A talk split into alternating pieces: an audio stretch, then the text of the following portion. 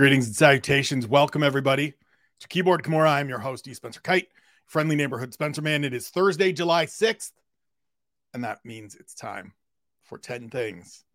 And because it's July 6th, that means it's time for 10 things that I like about UFC 290, which takes place Saturday at T Mobile Arena in Las Vegas, the International Fight Week pay per view. Always historically a banger of a show even in the years where shit goes sideways and things go crazy, shout out to UFC 2, 200, it's always a great show. And this one is one that I've been looking forward to since it started to come together, since we started to get an idea of what matchups would be on this card. And even with some of the changes that have taken place, and I will touch on those shortly, I am still all the way pumped up. I said last week that this is my favorite show to record. I mean it 100%. And it's because I get to take my energy and my excitement for what's on tap and hopefully transfer it over to you. Hopefully, give some of it to you, get you a little bit more pumped up if you weren't already. My hope is that you are already because this is an absolute monster of a fight card, top to bottom. 14 fights starting at 3 p.m. Pacific on Saturday. Going to be an amazing night. Going to go through these. And we start at the top, item number one Alexander Volkanovski is fighting Yair Rodriguez. Now, that may sound like a weird way to kick this off by just telling you, reminding you what the main event is on Saturday. Feather featherweight championship unification bout between Alexander Volkanovski and the interim champion Yair Rodriguez.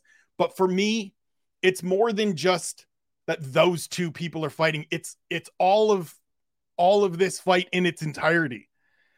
I'm at a bit of a loss for words. I'm at a bit of a stumble for words because this fight excites me so much because it feels like a fight, as I said yesterday on one question, that could go any number of ways. And that uncertainty, that unexpectedness just gets me energized. Alexander Volkanovski, arguably the pound for pound best in the sport today, 12 and 1 in the UFC, 12 and 0 in the featherweight division. Great showing in February, going up a division to take on lightweight champ Islam Makhachev. One fight before that in Perth at UFC 284, Yair Rodriguez turned in what for me is the best performance of his career. Second round submission win over Josh Emmett to claim the interim featherweight title. And now they meet. Now we get the cerebral, calculating, high IQ, tremendous worker Alexander Volkanovski taking on the mercurial, abundantly talented, dynamic, creative Yair Rodriguez. And it's a fascinating pairing to me. It's fascinating to me. And and I don't care. It's funny. As I talked with Volkanovski on Tuesday, we were talking about how challenges like this and how challengers in general add fuel to the fire. He's going to do the work anyways. He's pumped up anyways, and he's putting in the effort anyways. But then you get a guy like Yair or you get a guy like Makhachev in February, or a future guy like Ilya Topuria, and it ups the ante just that little bit more. It makes the work that was already going to be put in a little bit easier to put in, if that makes sense. And he said to me while we were talking, it doesn't matter if it's a challenge on Saturday or not, like, regardless of if it turns out to be a challenge or not. And that's the little hook for me that really sets in for me about the way this could play out and that makes this fight fascinating. It may not be a competitive fight. Either one of these guys, in my opinion, can finish early, can win in dominant fashion. It could also be 25 minutes of excellence, as we got from Volkanovski and Makhachev earlier this year. And I am here for every second of this fight, whether it is 25 seconds or 25 minutes. I love watching Alexander Volkanovski fight. I love watching Yair Rodriguez fight. I love the idea of them sharing the octagon. I cannot wait for this fight on Saturday. But the really cool thing, the really great thing, is that there's 13 fights before it that I'm looking forward to as well. Item number two Brandon Moreno finally faces Alexandre Pantoja again. So this one has been in the works, and, and I wrote up my preview for OSDB Sports earlier today. And in doing so, sort of detailed the timeline of this, right? Fought on TUF, fought in the UFC in May 2018. We're supposed to face, we're supposed to fight after Pantoja beat Brandon Royval. Moreno's the champion. He had defeated Deiveson Figueiredo. They basically agreed to it in the cage. Pantoja politely looked o- looked over to Moreno, who was on the Spanish broadcast, and said, "Don't you want to fight me? Like, I respect you, but but don't you want to fight me again?" And Moreno kind of nodded his head yes and called him on, and it was basically penciled in. It was going to happen. And then Pantoja blew out his knee.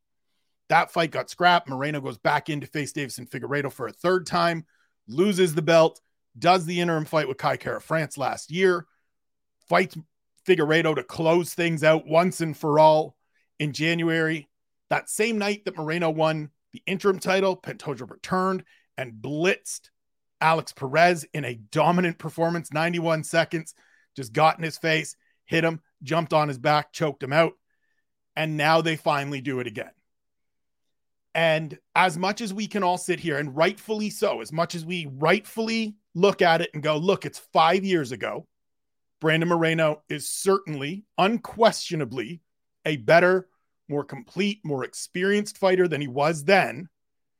Still that little, little nagging voice in the back of my head that says, yeah, but this guy's got him twice. And both of them were convincing. Both of them were were one-sided submitted him in the second round in the Ultimate Fighter House, beat the holy hell out of him inside the octagon. And I'm sure that Brandon Moreno and the team he's been working with in terms of coaches and training partners have said, put that all aside. None of that matters. You're not going out here for vengeance. You're not going out here for a measure of revenge. You're going out here as the champion to defend your title and prove once again that you are the best flyweight in the UFC, if not the world. But that little voice is there, and that's the hook of this one. That's what really truly pulls you in. Going to be a good fight regardless, but the history between them elevates it even more. And so I want to see if Moreno can get past that, if he really is finding himself and finding the best version of himself as it has looked in these last two fights we know Pantoja is coming across the cage, getting in his face and ready to go 25 minutes of hell. I talked to him last week. He told me as much. It's going to be a war, brother. It's going to be bloody. He expects a fight of the night with Brandon Moreno on Saturday. I can't wait to find out if it's true. Item three, Dricus Du Plessis title eliminator. And I I frame it as Du Plessis title eliminator because as much as I love Robert Whitaker, as much as I appreciate all that he has done in the totality of his career, I think Bobby Knuckles needs to do more than beat Du Plessis, even if it's quick and dominant and highlight reel. I think he needs to do more to get another shot at Israel Adesanya because he is already 0 2. And the last fight was relatively recent. But for Du Plessis, if he goes out and does the thing that no one at middleweight other than Adesanya has been able to do, that boy is fighting for the title. And as I said yesterday, I will come on here on Sunday, offer my mea culpas, offer my apologies to Stillknocks, give him all of his due for doing something that no one else has done that is certainly a difficult task. But this is the one, right? This is this is the stuff I live for. This is the stuff I love. This guy has been proving me wrong and many other people wrong for all five fights in the UFC. Now, not that I was doubting him in the fight with Markus Perez or the fight with Trevin Giles or some of those early fights. But along the way, every time I've seen him, I've thought, man, this just something about him that just doesn't quite give me that championship contender feel. It's a little bit of the way he looks a little labored after the first round. It's a little bit the way he moves. Some of these fights are closer than I would have liked for a guy that's continuing to move forward. But maybe that's just who he is. Maybe that's just the way these fights go. That's just the way everything plays out. Because at the end of the day, gets the hand raised. End of the day, he gets those victories. And if he gets one on Saturday, he will be fighting for the middleweight title later this year. That is my guess. The reason I think the reason we haven't had an announcement of a main event for Sydney, the reason we haven't had a announcement of an Israel Adesanya fight is because they're waiting for the outcome of this one on Saturday. I think that's the case for Abu Dhabi as well. See what happens in the main event, see if that has to or is going to impact what gets booked for October. And we're going to see with this one what gets booked for September. If Du Plessis wins, it should be a title fight. And I would be all the way in on that fight. Because if you get through Robert Whitaker, if you beat the Reaper, if he comes for you and you say, not today, you've earned it. And you've earned my respect and you've earned my appreciation. And I will be circling the date on my calendar that you fight for the title. Item four Jalin Turner is fighting Dan Hooker. A lot of these are fairly straightforward and fairly basic, but I want to say them this way and frame them this way and have them written out on my document in front of me this way as a as a point. It is purposeful. I don't want to sit here and create flowery subheads and flowery names for each of these points because I don't think it's needed. I don't think that's what's merited here. I want to come on here and tell you that Jalin Turner is a tremendous talent who last time out lost to Mateusz Gamrot in a close fight, in a competitive fight. And before that, he beat five straight fighters inside the distance using his tremendous length, his tremendous finishing instinct, and the variety of attacks and assaults and finishing abilities that he has. And he's stepping in on Saturday with a guy that I think universally we can agree is a violence agent, is a guy that goes out there, win or lose, and gives every ounce of himself in entertaining fights from start to finish, as long as it takes in Dan Hooker. I think there is a tendency to undervalue fights like this, to downplay fights like this, whether it's because they are alongside a collection of bigger names, of bigger fights with more stakes, or because we look at Jalin Turner and we look at Dan Hooker and we say, well, they've never gotten to that point. But I am here to tell you today, on Thursday, July 6th, 2023, that this is an amazing fight. These are top 15 lightweights that are going to go to absolute war on Saturday. I know I said earlier that Pantoja expects a fight of the night with Brandon Moreno. I expect this to be in the running. And if it's not, it's because one of these lads has gone out and grabbed themselves a performance of the night bonus by finishing the other, which would be a big, tall order. Pun intended a little bit with Jalin Turner being freakishly tall for this division. This is an amazing fight. Jalin Turner has tremendous upside. He's still in his late 20s, but he's got a wealth of experience. He's really set his footing and gotten his footing in the UFC over these last couple of fights. And Dan Hooker is a nightmare. He is the litmus test. He is the measuring stick here. We lost to Gamrot. Fine. Take that one little half step back. See what you can do against Dan Hooker. Beat Dan Hooker, and we're back into the top 10. We're back facing established, talented, dangerous names. And if Dan Hooker wins, he's right back there. It feels like people have forgotten that it wasn't that long ago that Dan Hooker went shot for shot with Dustin Poirier. Lost the fight, fine went in there and went 25 minutes with the diamond. This is an outstanding fight. Not that I want to move any of these from any of this card, not going into that one today. But if you took this and made this a fight night main event, as they very much could have, and there was whining about why is this the main event? Blocked, muted, done, we're over. This is an outstanding fight. Sit back and enjoy it on Saturday. Item number five Bo Nickal's sophomore appearance. I know there are probably some people that are cooled a little bit on Bo Nickal stepping into the octagon on Saturday because he's taking on newcomer Val Woodburn, 7 and 0. Short for the division, but built like a fire hydrant. Shout out to Chris Curtis, who, who called him that on Instagram after doing some training with him. But I'm not. I'm I'm fascinated by Bo Nickal right now. And as I mentioned earlier, I put together my preview for OSDB Sports for this event, which will run tomorrow on the website. Please go check that out. Thank you kindly. And in doing so, I got to a little point with Nickal and, and writing about Nickal of why he is one of the fighters to watch this weekend. And it's about sort of his progression, it's about his development and his place in the division, the place that he's at in his career. And ostensibly, what I said was as much as there is this desire to rush him forward and have him fighting more established names, more dangerous, more skilled, experienced opponents than the Jamie Pickett's of the world, Tresean Gore that he was supposed to fight here, Val Woodburn, who he will fight here. I look at him as someone that just turned 27, the start of this year. So he's in his age 27 year. If he gets two fights in in this year, he will move to 5 and 0.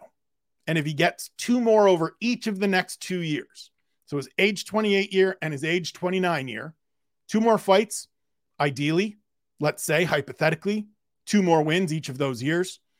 We got a guy that's 9 and 0. Maybe he gets 3 fights in there somewhere. We got a guy that's 10 and 0 going into at the start of his age 30 year. When he's in his physical prime, when he's in his athletic prime, he's had 3 or 4 years to develop those skills, to build the talents, to get further acclimated to this sport, to round out the rest of their game. And then we got time. Then we can see what happens. I know there is this desire to hustle athletes, to hustle young fighters, promising fighters, guys with buzz up the ladder because we want the level of the matchup to equal or be commensurate to the amount of buzz and the amount of excitement, the amount of hype and attention that they get. But with guys like Nickal, it's never going to happen because the buzz and the hype is just too far. And that's understandable. That's not a knock on him. That's not a knock on anybody that is hyped about him. It's just the way it is when you're a three time NCAA national champion and four time All American. This is one of the better prospects to come into the sport in a great number of years. And so I get that there are people that say, ah, get him in there with a top 15 fighter. Get him in there with somebody that has more experience than these guys that are 1 and 0, 2 and 0, 3 and 0, whatever it is in the UFC or 7 and 0 as the case is with Val Val Woodburn this weekend. Pump the brakes, take your time. Let's just get looks. Let's just get experience. Let's collect data on this dude. The fight with Jamie Pickett was a good performance, but it wasn't a great performance. It took him a while to finish that arm tri- triangle choke. And that's just experience. That's just understanding positionally where he needs to go, how he needs to finish that. The fact that he gets there is promising. The fact that he gets there acknowledges and, and shows the amount of work he's done in building jujitsu into his wrestling game, of building a more complete grappling skill set. But the fact that it took him a while to finish, to get that done, shows that there's still room to grow.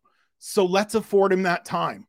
I know that this weekend is most likely, knocking on wood, going to be a smash job because he is so skilled and because Woodburn is coming in on short notice and is a guy that has just essentially been getting started, beating people on the regional circuit. But let's just wait. Let's just take our time with this because there's no reason yet to rush him forward. There's no reason to throw him into the deep end. He's got time. Let's get him to six, seven, eight, nine, and oh, and then see where we're at.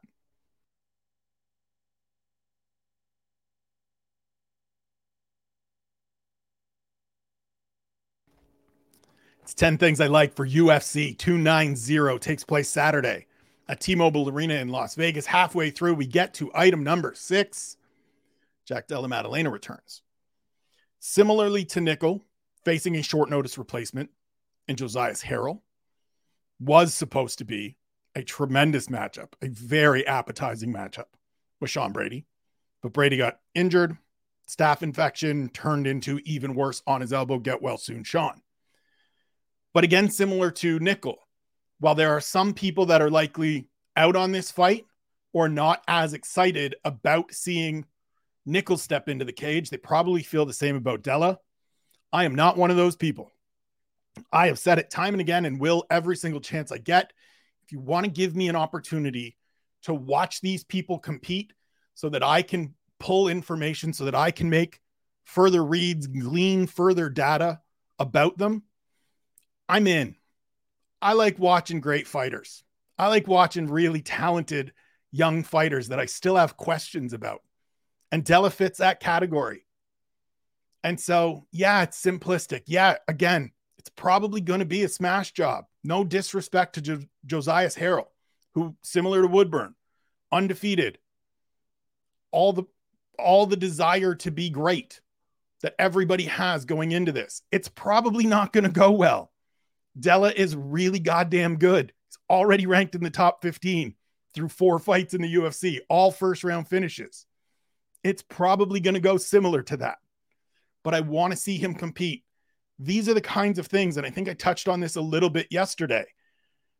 But we look at these matchups of promising fighters and established fighters on the roster when they get in there with short notice opponents, and we talk about it being all risk, no reward. And that is very much true. That is the case for Nickal. That is the case for Della Maddalena. But there's something to be said. And for me, there's something informative about them going out and doing what we expect them to.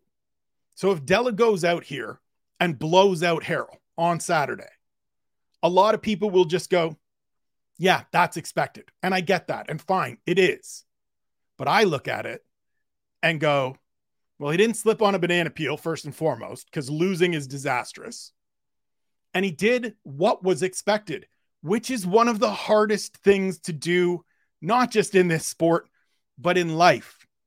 Following through and delivering on what is expected of you, whether reasonable or unreasonable, is difficult.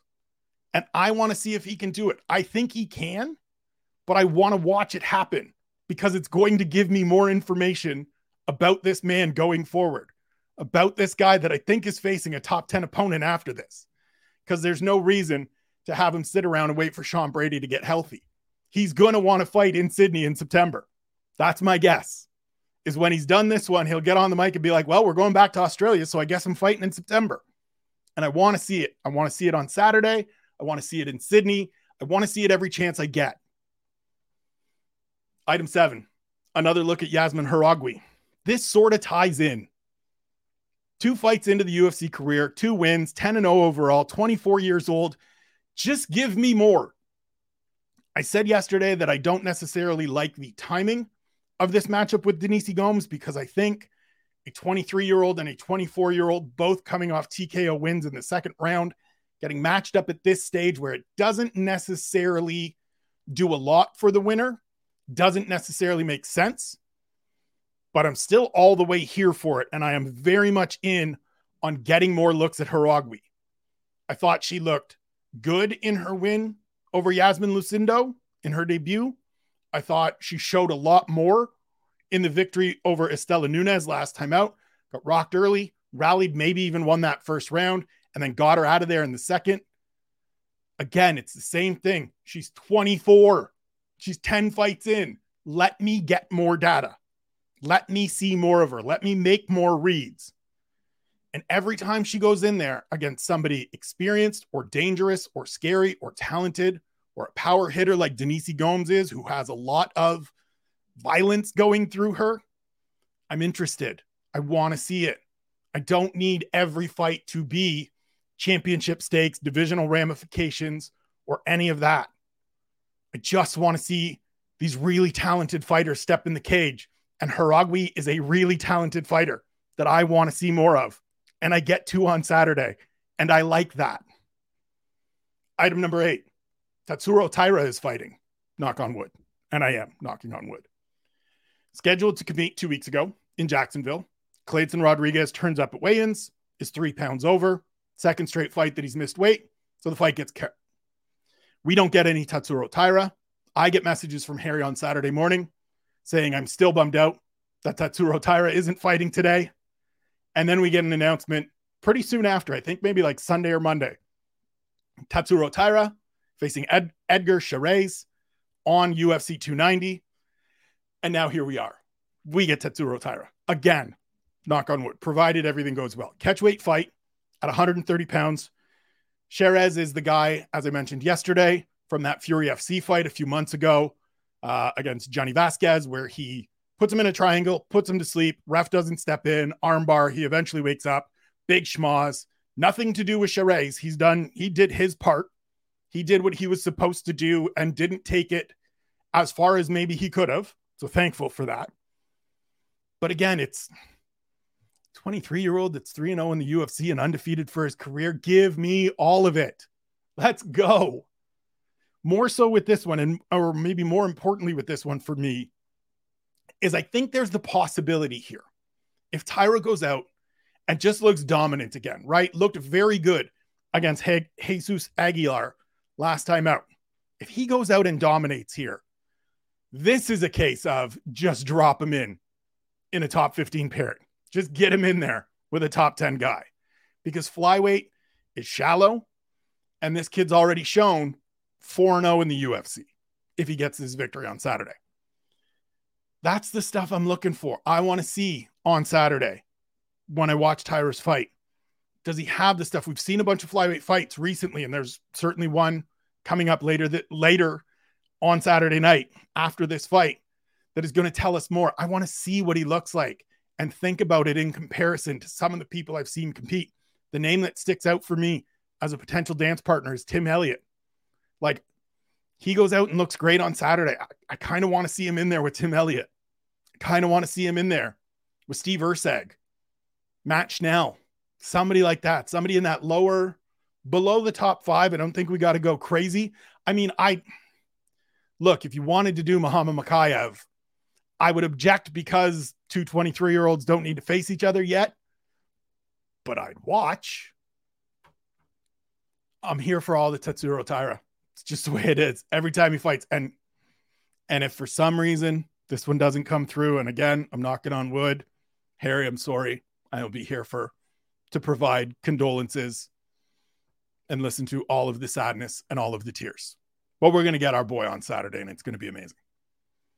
Item number nine, third appearance for Cameron Saaiman. Like this kid, had a chance to talk to him, get to know him a little bit, pick his brain a little bit about fighting, carries himself like someone well above his age, far more mature, both as a person and as a fighter, than a 23 year old that is relatively young in his career.